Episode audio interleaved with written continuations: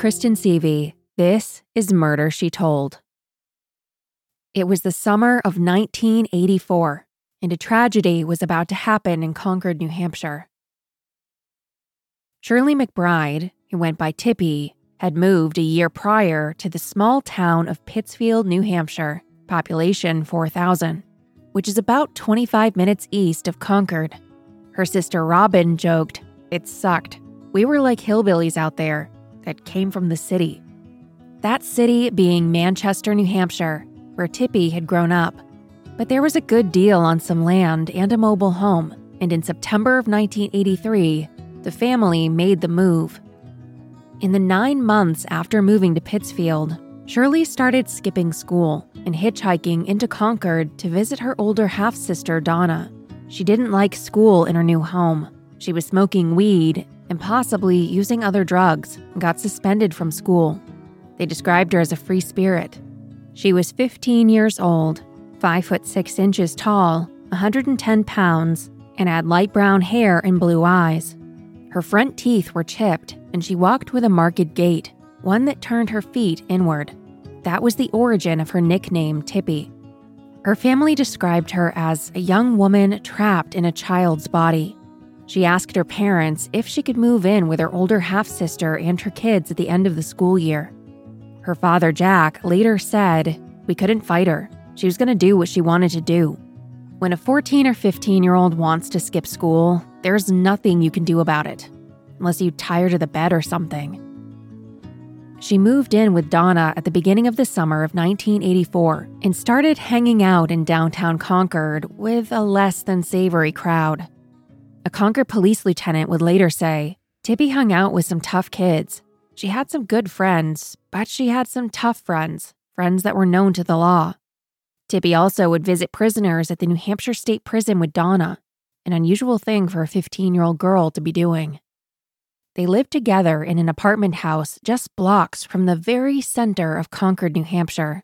Donna was 24 years old and had kids of her own. Despite Tippy's independence, she remained very close with her parents. Her father later said, We were best friends. Same way with her mother. Before she moved in with her sister, she started dating a man who was 21 years old, six years older than her. Part of her motivation to be in the city might have been to be closer to him. It was common for her dad to drop by and check in on her. He drove through Concord for his daily commute, Early in the week of Monday, July 9, 1984, her parents took her out shopping for some new summer clothes, and on Thursday, they dropped by to visit with her. Tippy may have shared with them some of her problems she was having with her boyfriend. They had been arguing a lot recently, and they might have broken up. Just a couple of days later, on the evening of Friday, July 13th, Tippy and Donna planned to go out together to, quote, play pranks on people they weren't especially fond of. But Donna backed out of their plan at the last minute. Tippy went alone instead, leaving around 9:30 p.m. She told Donna that she planned to go by one of her babysitting clients to pick up some money and then go see her ex-boyfriend at his work, Concord Litho. Both destinations were within a short walking distance of their apartment. According to newspaper reports, Tippy never made it to her babysitting client and it's unclear if she ever connected with her ex boyfriend. When she left, she was wearing light summer clothes, denim overalls, and a cotton shirt. According to an article on crimewatchers.net, the family thought that Tippy might have been heading to her boyfriend's work to put sugar in the gas tank of his motorcycle in retaliation for dumping her. Donna later recalled that it was a normal night and that there was nothing about Tippy that struck her as unusual. Tippy didn't come home on Friday night. Tippy didn't come home Saturday morning. And Tippy didn't come home Saturday night. She had run away before, but those times she had taken personal items with her. This time was different. All of Tippy's personal things were at her apartment, and she hadn't checked in for two days. On Sunday, Donna was fed up and worried and reported Tippy missing to the Concord Police Department. The McBride family, her parents and her five siblings, reached out to all their friends and family to let them know that they were looking for Tippy. They went to places around Concord that teens would often hang out and asked if anyone had seen her. Her father, Jack McBride, said, She's always been in touch. I just can't see her leaving without being in contact with somebody. Donna said, She liked it over here. She had a lot of freedom. She and I were very close. She told me everything. She's never done this before. Police initially assumed that Tippy was a runaway and would return in time. Tippy's sister Robin said, The police kept saying, You watch and see. She'll come up. She just ran away. Robin countered that Tippy had no reason to run away. Her family loved and supported her. But Lieutenant Paul Murphy said, Everyone thinks that, until they do. Robin was incensed by Paul's nonchalance. After Tippy's disappearance, police interviewed many people in her circle, including her ex boyfriend, ex cons, and bikers. Police came around to the family's way of thinking. Lieutenant Paul Murphy later said she left behind anything that a person would normally take if they were going to run away. You have the impression that it might not have been her idea to leave. Police entered Tippy into local and national law enforcement databases for missing people, followed up on all tips, passed her photo around, and interviewed many people. One time, while Tippy's parents were visiting with Donna during these initial weeks, a man came by on a motorcycle and said that he had just seen Tippy downtown. They followed him there, and although the girl looked like Tippy, it wasn't her. The family looked for her everywhere, one time they saw a girl in the background of a photo published in the New Hampshire Union Leader that looked like it could be her. Police interviewed firefighters and anyone else from the scene, hoping to trail the mysterious girl in the photo. Tippy's dad, Jack McBride, thought that her boyfriend knew more about his daughter's disappearance, so he followed him around. One time, he followed him to a biker's bar called Chuggers on Loudon Road in Concord. He pushed it too far, though, and would eventually be arrested on a stalking charge. Despite the activity in this case, the media would not report on Tippy's disappearance until August 1st, 18 days after she vanished. The main newspaper in Concord, The Monitor, ran a 900 word article with a photo of Tippy at the top of page two on their Wednesday morning paper. More than half of the article was devoted to contextualizing her disappearance as common. Hundreds of kids in Concord alone, it explained, were reported missing every year. In mid September, two months after Tippy's disappearance, there was an alarming bit of Concord news concerning another 15 year old girl. She was taking a break at her job at the Demoulas Market Basket when she was approached by two men who were between the ages of 27 and 37 years old. They forced her into the cab of their small red Datsun pickup truck. They kidnapped her, raped her, and then dropped her off later that night around 11 p.m. at a busy intersection. A motorist picked her up and, after learning what happened to her, went to a payphone to alert the police. They then took her to Concord Hospital where she was admitted and examined. The newspaper put out a description of the two men the next day. One had blonde hair and a mustache and wore a blue flannel shirt. The other had brown hair, glasses, and wore a brown leather jacket. The red pickup truck had a distinct white cap over the bed, and she recalled that the first three digits of its license plate were 180. It wasn't clear if these violent offenders had anything to do with Tippy's case, but the age of the victim and the geographical proximity caught the attention of everyone who was looking for her. After five months with no sign of Tippy, another article ran in the Concord Monitor by a different author, and the tone was quite different.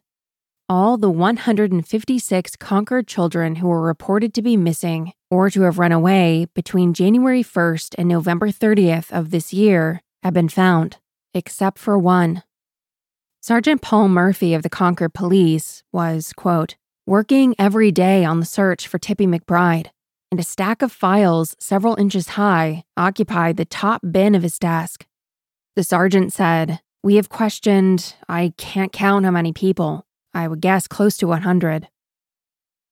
In September of 1984, Tippy's parents offered a $200 reward for information, and by January of 85, increased that offer to a thousand. Tippy's dad worked construction and had a modest income. It was difficult enough to already support a family of five, but he and Tippy's mother, Shirley Sr., along with her half sister Donna, scrimped and ran ads in the Concord Monitor and the New Hampshire Union Leader to advertise the reward. The police had discouraged them from offering a reward for fear that it would bring out, quote, all kinds of nutcases. One nut that did contact the family had laid out underwear in a city park close to where Tippy lived and took pictures, sending them to the family, claiming that they belonged to Tippy.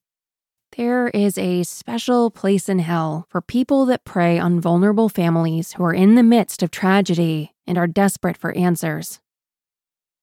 Though it wouldn't be reported on until 2018, a suspect had emerged in the first few weeks of the investigation. Tony Schinella, a reporter for Patch.com, for the first time in 34 years, published a major update on the case and revealed some explosive new information.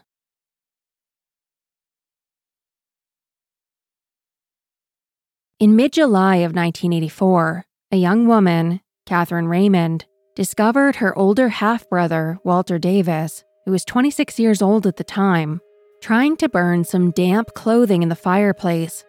She found it very odd, especially because of Walter's criminal history.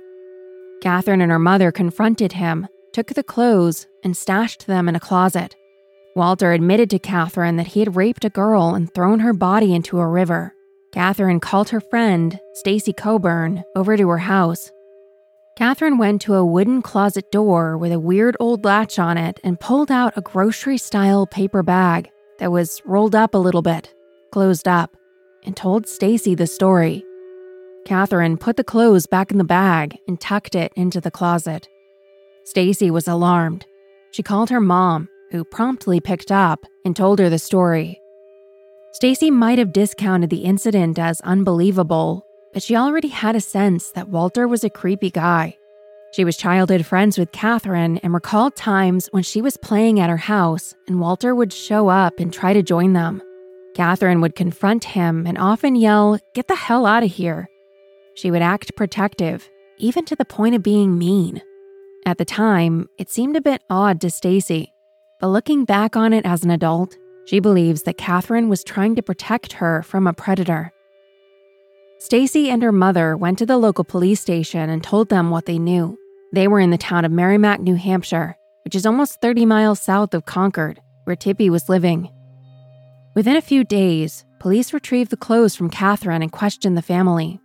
Walter explained that he worked in Concord and would sometimes crash at a trailer park on Manchester Street. He was just out of work and he went to White Park Pond, where he happened upon some clothes that were half in and half out of the water. He decided to pick them up and bring them home to his younger teenage sister, believing they might fit her. Police were dubious that an older brother would discover wet, dirty clothing in a murky pond, retrieve them for a younger sister, and then change his mind and burn them. Merrimack PD shared the story with the Concord police and learned of Tippy's disappearance. Donna's apartment was just a short walk from White Park Pond, where the clothes were allegedly found. The Concord police couldn't believe the description of the clothing denim bib overalls and a stained cotton shirt, the same outfit Tippy was last seen wearing. Merrimack transferred the clothing to Concord, who then asked the family if they recognized the clothes. Tippy's parents and Donna came in separately to view the outfit, and they both confirmed that it belonged to Tippy, and they were both familiar with Tippy's clothes. Jack had been shopping with Tippy for summer clothes, and Donna did her laundry while they were living together. It was a bombshell, and Donna said police followed up. They searched Walter's family home with dogs, but found no other evidence. They asked Walter to submit to a polygraph examination, but he refused. Donna was asked to take a lie detector test, which she agreed to and passed, and she called Walter to ask him why he refused. She said, When I got him on the phone and asked him some questions, he said that he didn't want to because he'd been in prison for rape and that he didn't have much faith in the test. He feared that somehow he was going to get framed for it. Walter's criminal history is a little murky. In 2018, it was reported by Tony Schinella and Patch.com that he'd only spent a week in jail back in 1987, according to the New Hampshire Department of Corrections, for driving a vehicle after his license had been revoked, an infraction he incurred in Merrimack County. Other than that, no criminal history. It's unclear to me where the time spent in prison for rape even came from if none of that is on his criminal record. But the police were aware who Walter was. At the time of Tippy's disappearance, Walter was known to police as a, quote, glue sniffer who always had a plastic bag with him. To this day, Walter has never been charged with anything relating to Tippy. The clothes made their way back to the Merrimack PD, even though Concord was leading Tippy's investigation and they were forgotten about for decades. Stacy called the Concord PD in 2014 to inquire about the case. She wondered if modern investigators were aware of the clothing in a tape recorded interview that she still hoped existed. They were not. They contacted Merrimack and had the evidence transferred. Stacy was dumbstruck. Concord PD met with Tippy's family and told them they believed Walter Davis was responsible for her disappearance. They believed that he had raped and killed her. In September of 2008, a local Fox channel in Boston featured the case on its New England's Most Wanted segment. Consistent with the theory that Walter committed the crime, Concord police detective Todd Flanagan said, We have developed information that she never left Concord and may in fact have met with foul play the night she disappeared. Concord planned to test the clothing for DNA, and they took samples from the brother and sister of Tippy's family for familial comparison. Investigators were concerned that the clothing might have been dry cleaned, though there were still rust colored stains on them that they theorized might match sediment from the river. Tippy's sister, Robin, went back to searching, focusing on the areas near the Merrimack River that runs through Concord. She looked in and around storm culverts, which had a number of rust stains, and spoke to the homeless to see if they had seen a body. Neither detectives nor the family would ever get the chance to question Walter again. He died in 2003 after a long illness. In 2005, Concord PD told the press that Tippy's 21 year old boyfriend, who has never been publicly named, was still a suspect and had been from the beginning. The detective also said that he was not cooperating with the investigation. We don't know if he is still living today. If he is, he would be around 60 years old. On November 10, 1985, four months after Tippy's disappearance, a barrel was discovered in Bear Brook State Park, just 20 minutes from Concord, that contained the body of an adult woman and a little girl. These bodies would remain unidentified until 2019. They were transported to Augusta, Maine, where they were examined by Dr. Marcel Sorg, at the time New England's only forensic anthropologist. The bodies had been there for some time, and the amount of decomposition didn't seem a match for Tippy. In 1996, 12 years after her disappearance, the McBride family petitioned the court to declare Tippy legally dead. They had been paying on her life insurance policy for all those years, and it had been long enough. Her family harbored no illusions that she would be returning home alive. Her father said, From the start, we never expected her to be living. There was no way Tippy would ever leave like that. On March 29, 1996, the probate court granted their request, and her financial matters were settled. Around this time, they requested records from Concord Police and received a report that was heavily redacted. Robin described the report as unreadable, lacking any relevant information. In 2003, Shirley Sr., Tippy's mother, died at her home at the age of 63. Twelve years later, in 2015, Jack McBride, Tippy's father, died at the age of 87. Jack never gave up hope to find the body of his daughter. He blamed himself for her disappearance since he didn't keep her living at home in Pittsfield. Even five years after her disappearance, he drove around Manchester looking for her every weekend. With a personalized license plate, the Red Tippy. He suffered a workplace injury and got a $70,000 settlement in November of 89. He set aside 5,000 of that to increase the reward fund for Tippy, keeping up hope and saying, I've always thought that the people who might know something would be the streetwise people. To those people, $5,000 might look awful good. He ran an ad in the Concord Monitor for three days, but no one called with information. Robin doesn't feel like there's much productive discussion with the Concord PD. She said, I don't call anymore. They told me what they suspected last time. So what are we going to do about it? The dude is dead. In 2018, soon following the publication of the Patch article with the revelations about Walter, Tippy's sister, Robin, met with Walter's sister, Catherine. Robin went to Catherine's home in Weare, New Hampshire, just 20 minutes from Concord. Catherine told Robin that she didn't remember that Walter had tried to burn the clothes. Perhaps to cast some doubt on her memory as an adult, she said that she could have been high at the time as a kid. She did recall the clothes, though, because she said that she was wearing them when the Merrimack police called to collect them, which is strange. Why would she be wearing them? Could that explain why they may have been professionally laundered? She remembered that Walter had told her one time that, quote, Something had happened at a nightclub in the area with a girl who had been raped, but he denied that he had done anything. Robin asked Catherine, Do you think he would have done that? And Catherine replied, He could have. Catherine said that Walter had an obsession with a girl who looked similar to Tippy and thought, perhaps because of the similar appearance, he could have attacked Tippy. Stacy was surprised to hear that Catherine didn't recall Walter burning the clothes or admitting to rape. Stacy said that both she and her mother remember those details very clearly, despite the passage of nearly 40 years. Any opportunities to further question Walter's sister evaporated in August of 2019 when Catherine passed away.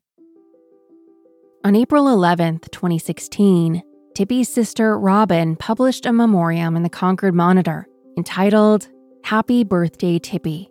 She would have turned 47 on April 5th. She wrote, I hope this gets put on the front page. You deserve a front page birthday card. I hope they have birthday parties in heaven. Dad is there this year, so if they don't, he will change that. I love you, Tippy. Until we see each other again, your big sister. Robin has been diagnosed with a terminal form of cancer and is in ill health. She said in her last interview after I go, I've got one brother, but there's nobody else to look for her. If I don't keep pushing now, there is no one who is going to ask after that. We reached out to Donna for this episode, hoping to learn more about Tippy's life, but we were unable to connect with her. If this episode reaches somebody who knew Tippy, I would love to chat with you. You can reach me at hello at murdershetold.com. In 2006, Tippy was added to Doe Network, an online database of missing people, and she remains classified to this day as a missing person. Her case is filed under her legal name, Shirley Ann McBride, case number 311DFNH. It's never too late to make a difference in a case like this, and it is my hope that Tippy's remains can be recovered and one day returned to her family. If you have any information about Tippy or her disappearance, please contact the Concord Police Department at 603 225 8600 or fill out the cold case unit tip form linked in the show notes. Thank you so much for listening. If you are loving Murder She Told, I want to encourage you to share it with a friend. If you want to support the show in another way, there's a link in the show notes with options. Follow Murder She Told on Facebook, Instagram, and TikTok. Head to murdershetold.com for a detailed list of sources and photos from this episode and more. Thank you to Byron Willis for his writing, and Bridget Rowley and Erica Pierce for their research. If you have a case suggestion or a correction, feel free to email me at hello at murdershetold.com. I'm Kristen Seavey, and this is Murder She Told. Thank you for listening.